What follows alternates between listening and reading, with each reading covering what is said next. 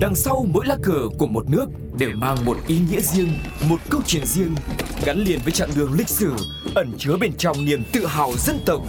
Hiểu về mỗi lá cờ là hiểu được tinh thần của mỗi đất nước, cùng nhìn rộng rãi thế giới với series Chuyện bất ngờ về những lá cờ. Tuvalu, quốc đảo ít người thăm nhất thế giới. Sở hữu những bãi biển ngập nắng và nước biển trong xanh, Tuvalu mỗi năm đón khoảng 2.000 du khách. Với hơn 100 hòn đảo nằm rải rác ở Nam Thái Bình Dương, Tuvalu là một trong những quốc gia nhỏ và cô lập nhất thế giới với tổng diện tích đất liền 26 km vuông. Dân số quốc đảo chỉ khoảng 11.000 người, hầu hết sống tập trung ở đảo chính hay thủ đô Funafuti.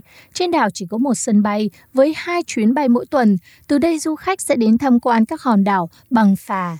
Mỗi năm Tuvalu đón khoảng 2.000 du khách. Các trang tin tức và du lịch như CNN hay Culture Trip gọi Tuvalu là hòn đảo thiên đường. Quốc gia sở hữu những hòn đảo được bao quanh bởi nước biển màu xanh ngọc, bãi biển ngập nắng và tỷ lệ tội phạm thấp. Đặc biệt nơi đây cũng vắng bóng du khách, không thương mại hóa, là nơi lý tưởng để nghỉ ngơi và thư giãn. Hầu hết các hòn đảo ở Tuvalu chỉ nằm ở độ cao hơn 3 mét so với mực nước biển. Các nhà khoa học dự đoán quốc gia này sẽ sớm biến mất trong khoảng 50 đến 100 năm do sói mòn bờ biển và nước biển dâng. Để bảo vệ những hòn đảo khỏi thủy triều, bão lũ và sự suy thoái tài nguyên đất, Tuvalu đã mở rộng dự án trồng rừng ngập mặn ở các hòn đảo bên ngoài. Rừng có tác dụng cung cấp nguyên liệu cho ngành thủ công mỹ nghệ và đánh cá. Nông trại lợn được xây dựng ở ngay bên ngoài sân bay, khu vực sát bờ biển. Nông dân sẽ tới đây mỗi sáng và chiều để cho chúng ăn. Lối sống của Tuvaluan đã được phương Tây hóa nhưng các phương tiện tiết nghi thì rất là ít.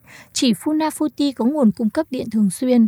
Quốc gia này cũng không có tờ báo chính thống nào và truyền hình vệ tinh phải đăng ký với chi phí rất đắt đỏ. Vậy lá cờ của Tuvalu thể hiện những điều gì về đất nước này? Quốc gia Tuvalu đã chính thức được thông qua sau khi đất nước giành độc lập khởi sự cai trị của Anh vào năm 1978. Thiết kế của lá cờ dựa trên cờ liên minh của người Anh được hiển thị ở phía bên trái của cờ Tuvalu. Tuy nhiên, màu nền là màu xanh da trời thay vì màu xanh thông thường của Blue of Light. Mặc dù lá cờ ban đầu có 9 ngôi sao, một trong số chúng đã bị xóa vào tháng 10 năm 1995. Điều này được thực hiện để phù hợp với cái tên quốc gia có nghĩa là tám cùng nhau. Eight Together đề cập đến 8 hòn đảo có người ở của đất nước. Tuy nhiên, người dân nước này đã phản đối việc loại bỏ một trong những ngôi sao. Họ tin rằng đó là mối đe dọa với chế độ quân chủ của đất nước, vốn khá là phổ biến với người dân Tuvalu.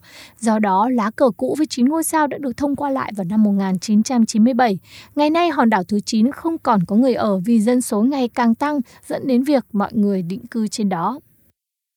Lu là biểu tượng màu xanh nhạt, hướng về phía bay của lá cờ.